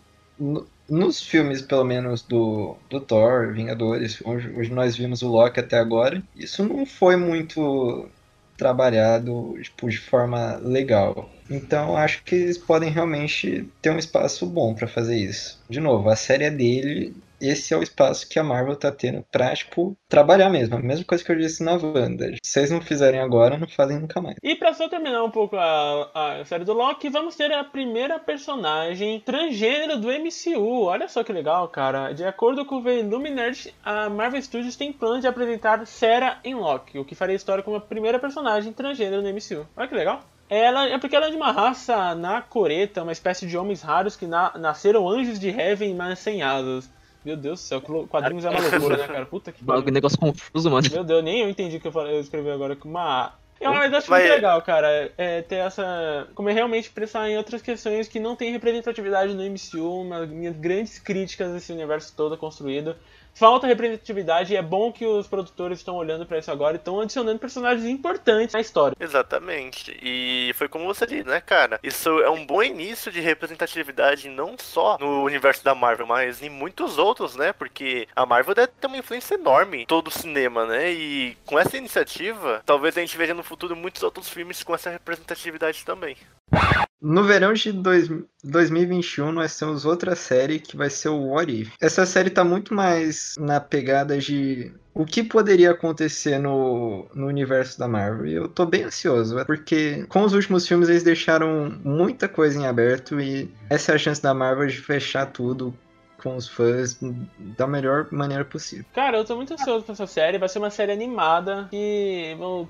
É, na verdade, o Arif, pra você, eu acho que vocês talvez não saibam muito, mas era uma era uma adição da Marvel que tinha de vez em quando, que tratava assim dos quadrinhos mesmo. Por exemplo, ah, se o Wolverine nunca tivesse injetado ama- adamante no seu corpo, ah, se o Homem-Aranha, eh, se o Tio Ben não tivesse morrido, assim, como seria a história do Homem-Aranha, entendeu? Era uma edição dos quadrinhos que agora a Marvel pegou para fazer uma série animada e eu tô muito animado, cara. É, parece que vai ser muito muito legal. A gente já tem alguns episódios que já meio que estão confirmados, né? É, por exemplo, a Peggy Carter como Capitã América. Na verdade, acho que é como Capitã Britânica, não lembro, acho que é britânica. Ou se o Homem-Aranha fosse o Gavião Arqueiro, puta que pariu, quem pensou nessa merda? É. Mano, e o T'Challa, o Pantera Negra, fosse o Senhor das Estrelas. Isso eu tô curioso pra ver. Meu Deus, mano. Assim, eu acho que vai ser muito legal, cara. É, vão, ser, ah, vão ser dublados pelos próprios atores, né? Então não vai vir outro cara dublar o Tom Holland, por exemplo. Vai ser o próprio Tom Holland. Eu tô muito animado. Eu achei que eu acho que tem potencial. Eu acho que. Mas que eu tô mais ansioso pra assistir. Eu também tô muito animado pra essa, pra essa série, né, cara? Eu acho que é uma pegada muito diferente do que a gente anda vendo. E eu acho que vai ser também bem engraçado de ver. Porque, assim, quem nunca pensou, e se tal negócio não acontecesse, né? Eu acho que vai ser uma boa adição pra esse universo, mas não é não tanto para o universo cinematográfico e tudo mais. Vai ser mais casual, como o Márcio diria. é, eu acho que vai seguir mais por esse negócio casual mesmo, vai ser um negócio de assistir. Vamos combinar, né, velho? A Marvel tá precisando de uma série animada boa mesmo, que fica pra história, sabe? Porque as séries animadas que eles têm é, não são nada espetaculares. São, le- algumas são legais, outras nem tanto, sabe? Mas só não sai disso, não sai do legal. Agora, se eles conseguirem fazer uma série dessas, for bem animada, for boa mesmo, for divertida e conseguir se consagrar, na verdade, eu acho que se eles conseguirem fazer essa série ser boa, provavelmente eles conseguem se consagrar aí no mercado de animações. Aí talvez eles comecem a trabalhar outras séries animadas. Então é isso, What If é uma animação que tá chegando aqui no, no Disney+, e cara, eu tô ansioso, eu acho que tem potencial de ser a melhor produção do Disney Plus. Eu falei mesmo, eu tô muito ansioso de verdade, cara, eu acho que tem, se, se bem trabalhadas as, as ideias, acho que a animação vai ficar show de bola. E uma série também que vai lançar em 2021, mais precisamente no outono do ano, vai ser a série do Gavião Arqueiro, que pra mim, não sei porque tem tiveram o trabalho de fazer uma série do Gavião Arqueiro. Eu acho que pode ser uma série interessante se passar, se se passar naquele tempo lá que ele ficou fora durante o Ultimato. Então, pelo que eu vi, não vai ser bem o Gavião Arqueiro. Eles vão tratar mais a Kate Bishop, a filha dele. Então, eu acho que se for por esse caminho mesmo, a série fica da hora. Mas se for pra ver o Gavião Arqueiro, eu realmente não, não tô afim. Vocês não acharam interessante se passasse naquele momento que eu falei? Não. Não quero- Bem direto! Ah, tá bom, né? Falou. Ai, meu Deus. É, tá bom. É. É, Bom, né? Eu acho que essa série vai mais explorar o personagem. Essa relação da, da Kate ser talvez uma sucessora dele, né? Isso já apareceu nos quadrinhos e não sei, cara. Até que pode ser bem legal. Ah, mano, eu. Eu tô, assim, questão da Kate Bishop, eu realmente tô ansioso, porque ela é uma personagem muito legal nos quadrinhos. Principalmente um arco muito legal é, das histórias das HQs do Gavião Arqueiro. Cara, é muito bom ele como mentor dela. É muito show de bola. Só que, assim, no filme eu não aguento o personagem. Eu, eu não gosto do ator. é, interpretando o Gavião Arqueiro, sei lá, não, não me passa veracidade. Mas é, eu acho que, se bem trabalhado a Kate Bishop, eu acho que a série tem, tem futuro.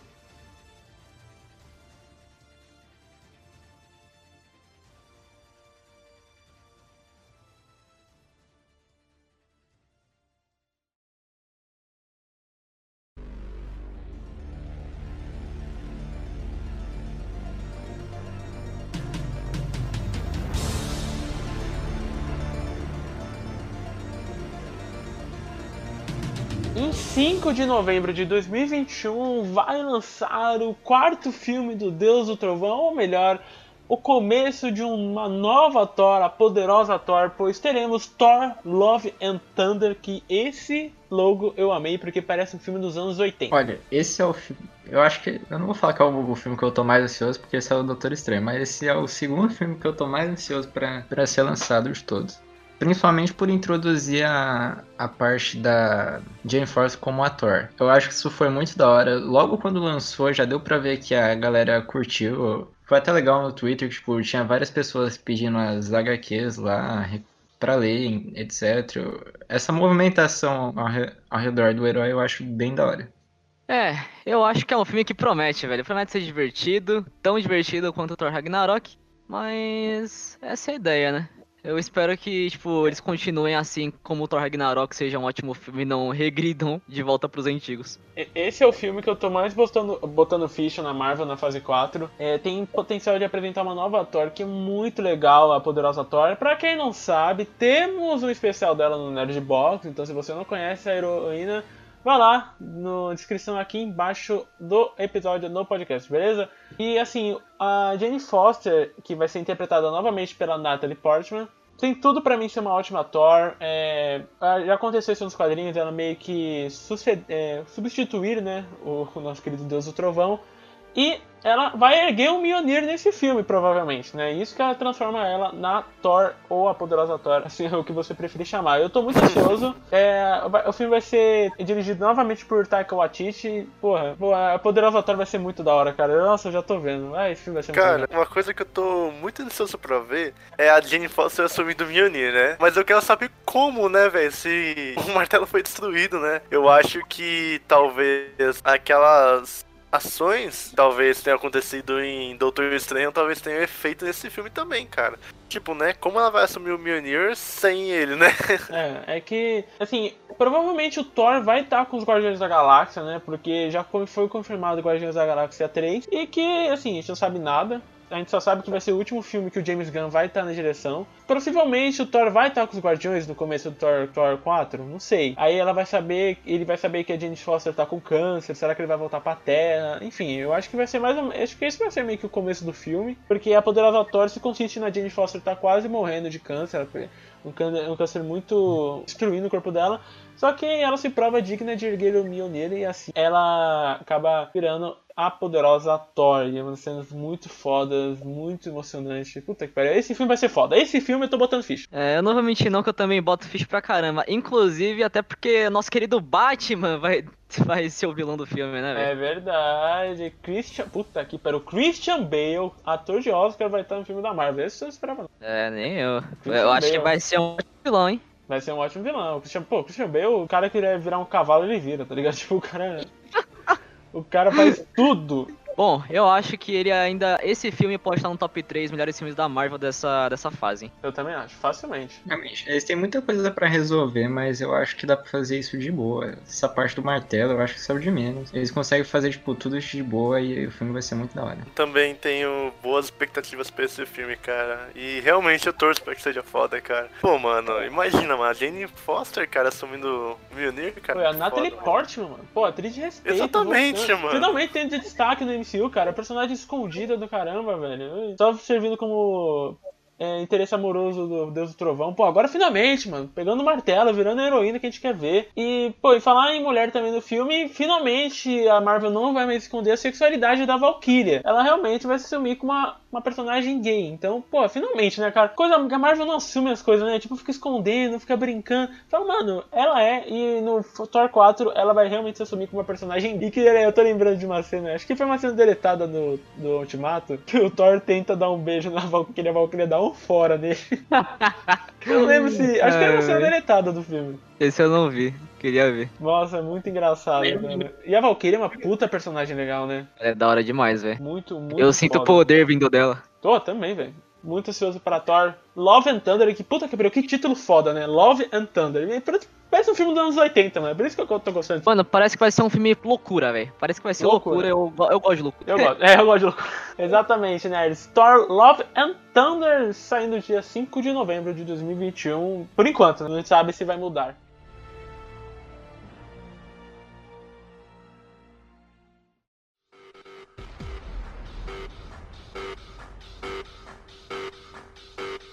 Uma série que também vale citar a gente aqui comentar, mas que não tem uma data ainda, é, não tem nada confirmado, mas que é a série do Blade, mano. Porra, muito foda, cara. Blade, o caçador de vampiros, voltando para as telonas. Eu falei que ia ser uma série, né? Vai ser um filme, perdão. Vai ser um filme, coloca o somzinho de erro aí, editor, barra eu, que vai ser um filme do Caçador de Vampiros, estrelado por Mahershala Ali, cara, que é um puta, é um puta ator. Então, mano, escolheram perfeitamente o Blade. Olha, eu, eu tô ansioso pra caramba pra essa série, velho. Eu acho o Blade um personagem muito foda. Pô, mano, finalmente eu quero que seja um filme da hora dele, né, velho? Porque o último filme dele já é bem antigo já, né, velho? Cara, eu tenho umas boas expectativas pra esse filme. Eu tô bem ansioso. Eu, se for realmente confirmado isso, né? Se eles realmente confirmarem o filme, eu espero que seja alguma coisa da hora. Porque é um personagem que é maneiro pra caralho. E que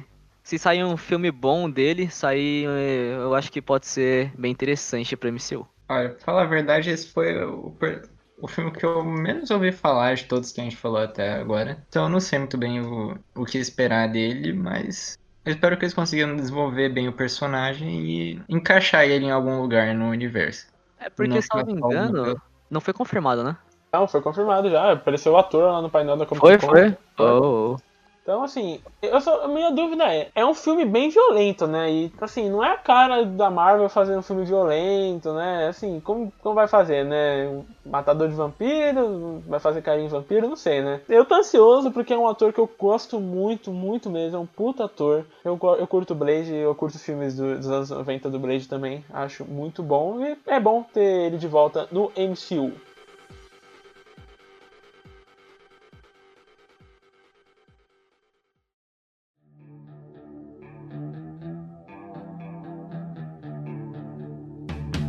E agora, né, vamos falar de algumas séries e filmes que estão confirmados, mas a gente sabe pouco sobre eles, né? Igual, igual o Blade a gente falou agora. Por exemplo, as séries da Miss Marvel, She-Hulk e Cavaleiro da Lua. São séries assim que estão confirmadas, a gente sabe que vai acontecer, mas ainda não tem nenhum ator, não tem diretor, é, não sei se tem roteirista também, assim, tá muito morna, então a gente vai comentar assim mais por cima. Mas entre essas três, que pra mim, assim, tem potencial gigantesco pra ser uma das melhores séries super-heróis já feitas, é pra mim a Miss Marvel, mano, porque é uma personagem incrível, incrível, com carisma inacreditável. É uma uma bebê no mundo dos quadrinhos ainda, é muito nova, é, sua criação não faz tanto tempo assim em pouco tempo, em pouco tempo de existência, já pegou tanto fã. Tem uma legião de fãs da Kamala Khan. E, porra, a série dela, assim, se bem feita, sabe? É, contratar uma atriz de origem mesmo da nacionalidade da Kamala, porra, vai ser foda pra caralho. Muito, muito, muito bom. Exatamente, concordo totalmente com o Pedro. A Miss Marvel é uma série que eu tô mais esperando de todas as que falaram. Eu espero realmente que aconteça e que seja feito por direito, respeitando a origem do personagem, que é uma das coisas que mais é, é uma das coisas mais importantes para ela. Realmente é, é, o que faz ela ser, ser o que é nos quadrinhos. Eu, eu gosto muito da Kamala, principalmente por causa que é fácil de se identificar com ela. Então, ela é aquele personagem estilo Estilo Homem-Aranha, tá ligado? Exatamente, exatamente. Então... Eu, eu, já, acho que eu já falei disso já pro Léo uma vez. Já. E pra mim, a Miss Marvel é o Homem-Aranha da nova geração. Por mais que eu acho que o Homem-Aranha é um herói atemporal, que, enfim, não importa quanto tempo o Homem-Aranha sempre vai existir e vai influenciar muito os heróis, Pra mim, a Miss Marvel é a Homem-Aranha da nova geração, por quê? Muita gente que não lê HQ foi ver o que era Miss Marvel e começou a ler HQ da Marvel. Mesma coisa que aconteceu com Homem-Aranha. Eu não leio, por exemplo, eu não leio quadrinhos da Marvel, mas eu gosto do Homem-Aranha e eu leio só quadrinhos do Homem-Aranha. Então é mais ou menos o efeito Miss Marvel.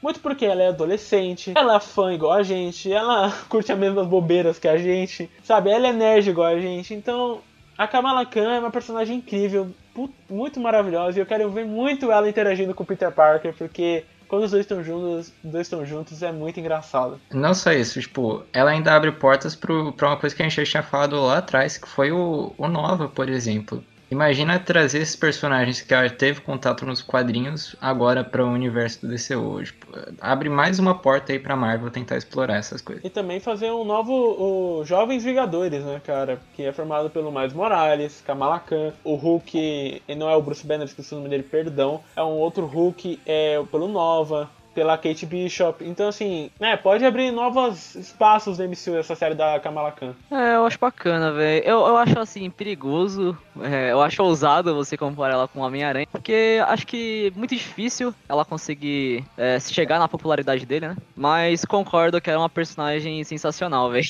E que merece destaque não, assim, no, no MCU. A questão da comparação não foi de importância. Foi, tipo, o efeito que ela causa hoje em dia na, nos novos leitores, entendeu? Que ela puxa muita gente pra ler HQ, sabe? sabe? Muita gente que acaba não querendo ler Homem-Aranha, acaba querendo ler Miss Marvel, sabe? Óbvio, de importância. Kamala Khan vai ter que ralar muito para chegar, assim, no pé do, de importância que o Homem-Aranha tem nos quadrinhos, né? Mas eu tô falando que na questão de puxar novos leitores, sabe? Já que ela é uma personagem nova, para mim ela tá causando isso na nova geração de pessoas que estão começando a ler quadrinhos de super-heróis, entendeu? Não tinha muito ouvido falar nisso ainda, mas bom, se acontecer, se acontece mesmo é bacana, velho. Acho É, também acho bacana, super válido, cara. Aham, uhum, total. Bom, eu venho a concordar com, o Pedro e o Léo, né? Eu acho que uma série da Kamala Khan ia ser muito, muito legal, né? Com tudo que isso que o Pedro tá falando também, né? Por causa da influência e tudo mais, né? Só que também, cara, eu gostaria de ver muito do Cavaleiro da, da Lua, mano. Eu acho que ele é muito estiloso, mano, com aquela capa, aquele capuz. Eu achei ele muito da hora. Então já vamos mudar de assunto pro Cavaleiro da Lua? Eu não sei se nos quadrinhos ele é tão foda assim, né? Porque eu não, não conheço ele muito bem, mas, cara, eu acho o naipe dele muito foda. ah, eu, o Cavaleiro da Lua nos quadrinhos é um merda, ele bate na esposa, assim. É, eu não, nunca curti muito o Cavaleiro da Lua, eu só gosto do nome de herói só, acho muito foda o Cavaleiro da Lua. Mas assim, de resto, tô nada ansioso pra essa série. Eu vou ver mais por ver mesmo, mas eu qualquer coisa, não sei vocês. Aí é foda, mano. Eu não fazia ideia dessas coisas, então. mano. Nunca... então, né, mano? Eu nunca conheci tá os quadrinhos cara. dele. Eu realmente também não tenho muito contato com o da Lua. É merda, velho. Brincadeira, não é merda, não. Assim, é, é legal, mas sim, comparado aos outros, pra mim tá muito longe, mano. Eu não sei muito o que achar dessa série. Nunca foi um personagem que eu busquei saber muito, sabe? Então, tem muito o que falar. Não, é, não tem muito o que falar. Não tô muito ansioso, mas sair algo interessante, eu, provavelmente eu vou assistir, é, de qualquer jeito. E se tiver boa, né? aí é mais um ponto pra Marvel. Uma série também que tá chegando aí, cara, que eu tô muito ansioso, é a série da She-Hulk, né, mano? A Jennifer Susan Walters, que é prima de Bruce Banner. E, velho, eu acho que se bem trabalhada, vai ser muito, muito legal. Porque ela é advogada, sabe? E ela, assim, não é uma, um monstro descontrolado igual o Hulk, né? Ela vira a Hulka, né? Se a gente pode dizer. E... é o que eu tava pensando. mas ela transforma assim, e mas ela ainda tem consciência das suas ações e ela ainda é inteligente, né? Então é uma diferença muito grande entre o Hulk, né? Que ela é parecida com o que foi mostrado com o Professor Hulk, né? Só que com mais personalidade do do que o Banner no Ultimato. Eu tô ansioso, eu acho que vai ser legal. Eu tenho uma atriz perfeita para pro papel, que para mim é a Rosária Dawson, cara, que foi a enfermeira. Não vou mentir para você que eu não recordo disso não. eu sei, mas mas, velho, é uma série confirmada já, né? Uhum. eu, eu tenho muito potencial. Acho que todas as séries, velho, eu acho que é Miss Marvel e ela estão batendo de frente ali pra qual tem mais potencial, mano. Pra falar a verdade, eu não conheço muito da história da, da She-Hulk. O que eu tive mais contato com o personagem foi um, em uma animação da Marvel que teve. Foi, em, foi uma animação que teve vários Hulks juntos. E eu acabei conhecendo um pouco da personagem, mas esse foi o máximo que eu cheguei a conhecer dela. E eu acho muito da hora a Marvel tem, tentar trazer isso. Porque foi igual o que eu falei em, quando chegou na parte da, da Jane Foster como ator, né? A Marvel, quando apresenta esses personagens, a galera acaba indo atrás para tentar saber um pouco mais. A galera começa a ler um pouquinho dos quadrinhos, depois dá uma pesquisada, e eu acho isso muito da hora para conhecer um pouquinho mais do universo desses personagens que ficam um pouquinho mais separados, assim, da mainstream. Assim, essas são as três séries que foram confirmadas no evento da Disney, a Expo 23, eu acho que é o nome. E assim, eu tô ansioso. Com certeza que eu tô mais ansioso é a Miss Marvel. É uma das minhas heroínas preferidas da Marvel, cara. Eu sou muito, muito fã dela. Só amor. E eu acho que com certeza vai ser uma ótima série. E os outros demais, tô mais ansioso pra She-Hulk e Cavaleiro da Lua, não tô ligando muito, pra falar a verdade. Eu nem sabia do Cavaleiro da Lua. Fiquei sabendo só quando É, você então, disse aqui, velho.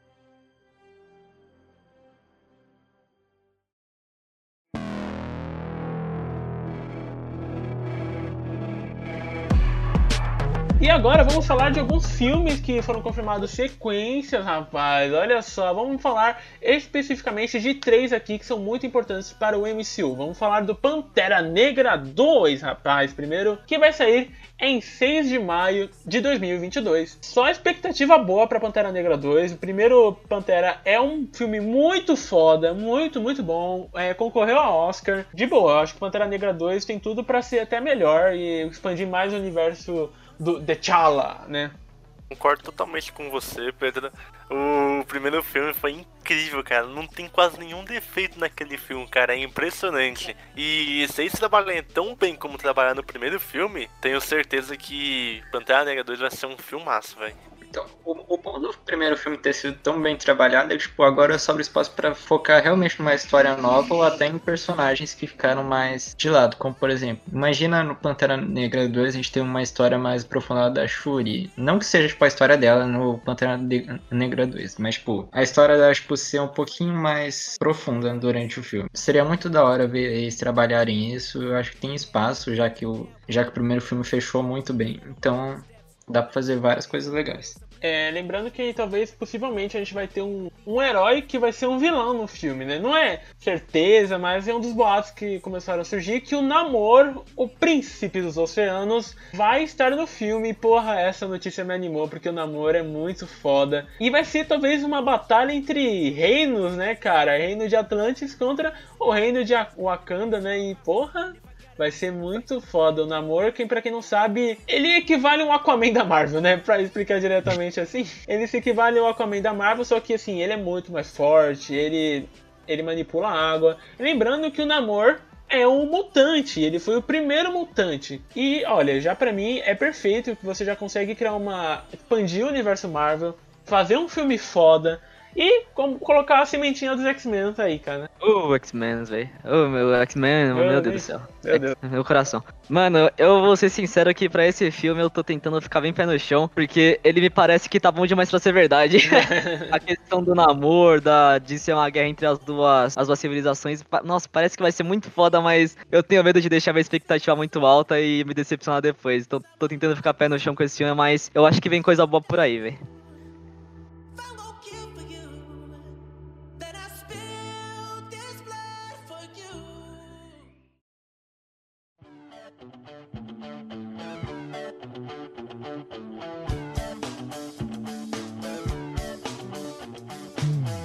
Uma personagem que também vai ganhar sua sequência é Capitã Marvel. Exatamente, Capitã Marvel 2 vai sair para o MCU. Finalmente vamos ter a sequência dessa nossa amada Brie Larson maravilhosa, dessa heroína incrível, que tem data de estreia para 8 de julho de 2022. Assim, essa data pra mim dá indício que esse filme vai dar início à fase 5 ou vai fechar a fase 4 da Marvel, né?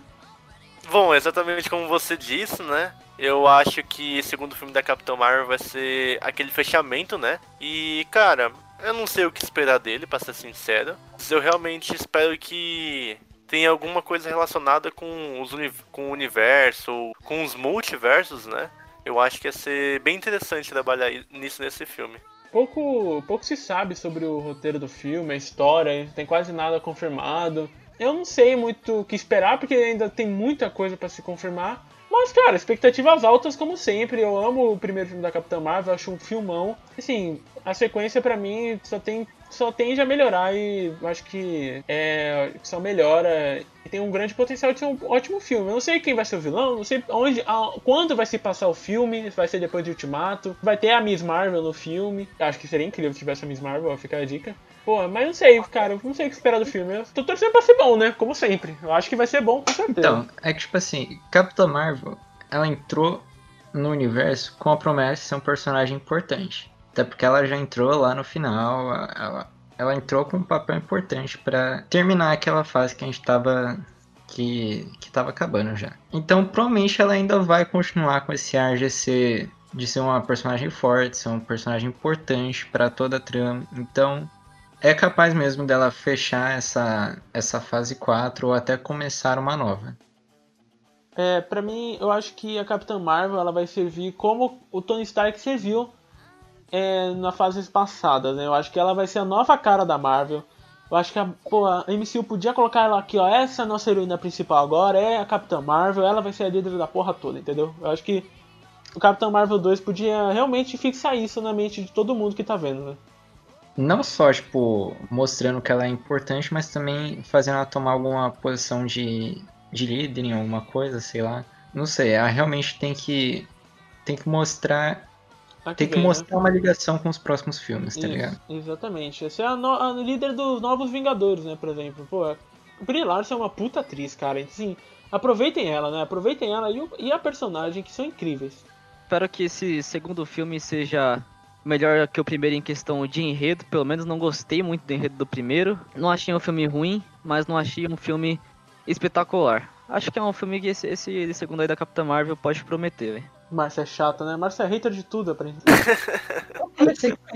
Ah, é brincadeira, mas enfim. Eu acho que Capitã Marvel pode, pra mim, evoluir, principalmente na trilha sonora, que eu achei muito fraca do primeiro filme, né? Óbvio, o filme tem, tem falhas e tal, mas eu curto muito, eu me diverti bastante indo ao cinema vendo Capitã Marvel e espero que eu me divirta muito mais em Capitã Marvel 2, beleza? E bora para a sequência do nosso amigão da vizinhança.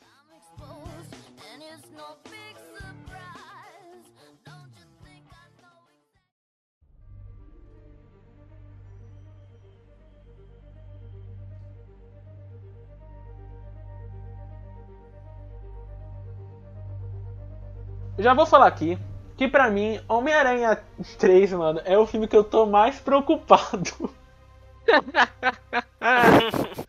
Porque assim, ou eles vão fazer um negócio muito legal, ou eles vão fazer uma merda inacreditável. É, velho, não é segredo já que. ah, mano, o Homem-Aranha do Tom Holland, ele é um filme muito mais é, voltado pro público jovem, né? Com Pode-se dizer. Ele tem um. Ele tem um público-alvo muito mais selecionado já. Eu acho que o segundo ele ficou muito. Como é que eu posso dizer, velho? Assim, eles jogaram uma Distante. bomba e falaram assim, ó, próximo filme a gente resolve, né? Porque, spoiler, se você não viu Longe de Casa, eles revel- revelaram, né? O mistério revelou pro mundo inteiro quem é o Peter Parker, né? Quem é o Homem-Aranha. Então, assim, é difícil saber, mano. É, pô, como é que vai ser? Tipo, como eles vão corrigir isso, entendeu? Essa é a minha dúvida. Vai deixar o Peter Parker sem identidade secreta mesmo? Vai, vão fazer isso? Porque se fazer isso, aí eu vou dar hate, mano. Então, é, ficou bem perigoso, mano, aque- o segundo filme, velho. Ele. Eu acho que ele dá uma descaracterizada um pouco no Homem-Aranha, porque eu acho que o Peter ele foi. Ele é meio burro no filme. Meio não, né? Meio, meio você tá sendo, tá sendo bom. Meio eu tô sendo bonzinho, eu tô sendo bonzinho, né? É extremamente O Peter é burro, velho. Burro pra burro caralho, vai. filme. E- Eu fico meio incomodado. Eu acho que o Mistério é um vilão da hora. Eu acho que ele é um vilão bem, bem legal. Muito legal. Que, velho, eu não sei como eu posso ver um terceiro filme disso, velho. Eu acho bem perigoso eles trabalharem um terceiro filme aí, depois Ah, do que eles mostraram no final. ter, Era né? óbvio que vai ter, né? Era óbvio que ia ter o terceiro filme. Mas dependendo de como eles forem trabalhar, eu acho arriscado. Olha, tem muita coisa pra eles fazerem. Eu só espero que eles façam direito, né? Eles têm que fechar muito bem essa parte que eles deixaram aberto no último filme do da identidade do Homem-Aranha. E eu não sei muito bem como que eles podem fazer isso. Isso que é que deve dar medo em vocês e realmente dar em mim um pouco. Ah, eu tô com É, medo mas- sim, porque como eles vão corrigir isso, né? Tipo, como eles vão falar pra é, convencer todo mundo que o Peter não é Homem-Aranha, né? O filme inteiro vai se passar num tribunal, o Peter tentando provar a sua inocência, sabe?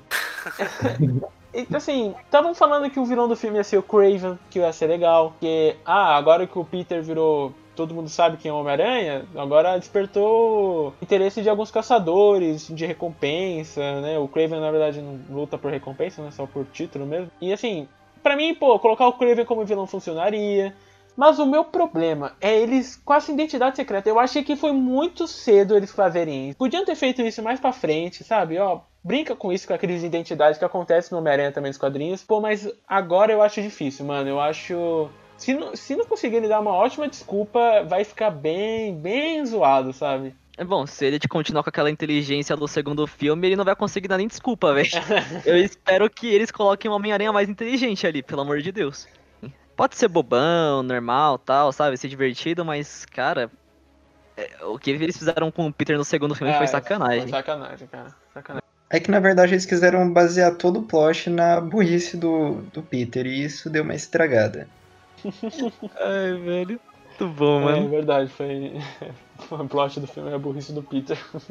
Pior que é, velho. Se você for ver, é muito em cima disso, velho. Eu acho uma falha aí. É assim, se o, o Homem-Aranha 3 for ter parte do tribunais, que eu acho que possivelmente vai ter, ó, ó a chance, Marvel, pelo amor de Deus, se vai ter parte do tribunal, vai envolver advogado, coloca o Matt Murdock, mano. Enfia ele aí no filme. Coloca, nem precisa aparecer o Demolidor, coloca o Matt Murdock, né? Não precisa nem se comprometer, bota um cego lá e não é, fala o bota um cego e não fala Era. nome, não. A gente acredita que é. Se não der É, certo nada, daí finge que não aconteceu. É, Não vou mentir, ia- ser um crossover inesperado, velho. Foi inesperado o quê? Eles, a maior dupla dos quadrinhos é Homem-Aranha e Demolidor. Pô, ah, velho. Mas é um crossover que a gente não espera né, atualmente no, na MCU, né? Ah, totalmente MCU realmente não viramos mesmo, né? Ah, o próprio ator do Demolidor do- da série da Netflix, ele comentou que é, não, tem na, não tem nada a ver com os rumores e, for, e se, se é com o Demolidor, não é o dele, vai ser com outro Demolidor, então, assim, né? É, eu realmente, acho difícil acontecer, mas se acontecer vai ser legal. Acho muito difícil eles querem reaproveitarem a parte da Netflix. Se for alguma coisa, vai ser realmente alguém novo. Ah, é. Acho que a única coisa que se podia se aproveitar da Netflix mesmo era a Jessica Jones e o Demolidor, né? E até o Luke Cage também. O Luke Cage é da hora. Mesmo tendo uma série meio meia boca, o personagem sim é legal. A primeira temporada, a primeira parte da temporada do Luke Cage é muito legal. Mas o Punho de Ferro joga no lixo. Joga no lixo e é isso aí. Deixa, deixa na geladeira eu por um vou tempo. falar que eu adoro ferro, velho. Eu não, eu não gosto da série. Ah, bom, eu por um momento eu, eu tomei um susto. Não, não, mas eu gosto do herói, velho. Ah, Por um momento eu falei, cara, você vai falar bem da série aqui no, É. no podcast. a série não foi boa, mas gostaria muito que tivesse sido. Caraca, eu falei, cara, vai ter essa ousadia, Essa audácia. essa audácia. Ela falou mal de tudo e vai falar bem da série. É, vai o cara falar mal de Capitão Marvel pelo Japão de Ferro, né? Ah, é questionável, né? Aí o Aí- cara é questionável.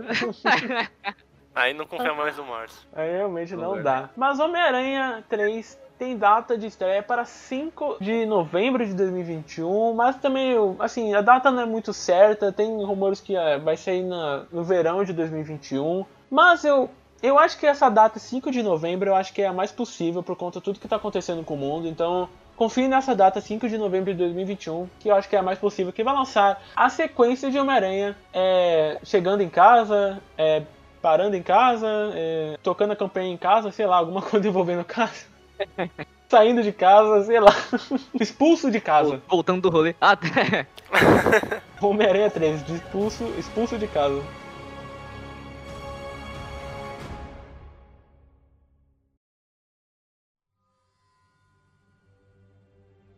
Então é isso, nerds. Esse é o possível futuro e confirmado futuro do MCU em a sua fase 4 e talvez um pouquinho da fase 5. Lembrando que as datas que a gente falou aqui podem estar erradas de- acordo com esse programa for envelhecendo, é, podem estar certas também, enfim. A gente não falou muito do filme do Quarteto, do X-Men do Guardiões da Galáxia 3, por quê? Porque são filmes que tá muito na pré-produção, sabe? A gente mal sabe qual vai ser a história, tem quase nenhuma informação. E assim, Guardiões da Galáxia 3 foi confirmado, mas tá muito longe de ser lançado, então sabemos quando. E X-Men e Quarteto Fantástico é uma promessa que vai acontecer, mas não sabemos quando. Então, melhor esperar mais informações antes de começar a especular, beleza? Sabemos nem se vai ser na quarta fase, né? Talvez eu, eu chuto que vai ser na fase 5, né? Bom, nerds, é isso. Obrigado a todos que escutaram o episódio de hoje. É sempre bom estar na companhia de vocês nessas horinhas, cara. É muito legal estar falando com vocês, mesmo que seja virtualmente, beleza? Quero agradecer a participação de todos nesse programa. Obrigado de verdade, Márcio Roberto, Lucas Adrião e Leonardo. Valeu mesmo, cara. É muito bom ter vocês aqui pra gente trocar essa ideia bem nerd e bem descontraída sobre tudo, né, cara?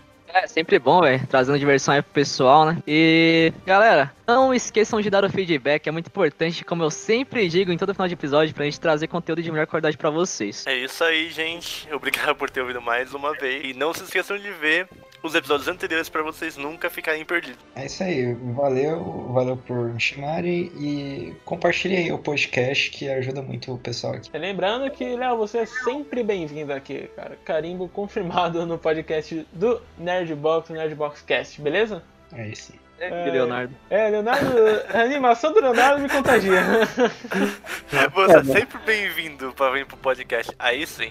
Aí, valeu. Acabou. Ah, eu já tinha mandado um obrigado, eu não ia repetir. Ah, tá bom, então. Mas é isso, nerds. Antes de terminar, eu quero dar dois recadinhos pra vocês, beleza? É, lembrando que essa semana vou postar novamente a caixa de perguntas, então não se esqueça de ficar ligado, beleza? E o segundo recadinho é que está tendo especial nas redes sociais do Nerdbox. Verdade, nerds. Temos que lembrar sempre isso, pois está sendo muito legal. Vão ser 31 dicas em 31 dias. Hoje, no dia que a gente está gravando, sexta-feira, foi a dica do Márcio. Márcio, o que você indicou? Hoje eu indiquei o Silmarillion, um livro do Tolkien que diz toda a história da Terra-média. Olha só. Fica ligado que essas dicas, cara, as dicas estão muito variadas de animes, livros, HQs, filmes, séries, enfim. Fiquem ligados que estamos na dica 14, então ainda falta. Você pode acompanhar bastante, beleza? E é isso, nerds. Obrigado novamente por escutar o episódio de hoje, beleza? Semana que vem tem mais. Então é isso. Grande abraço e tchau, nerds!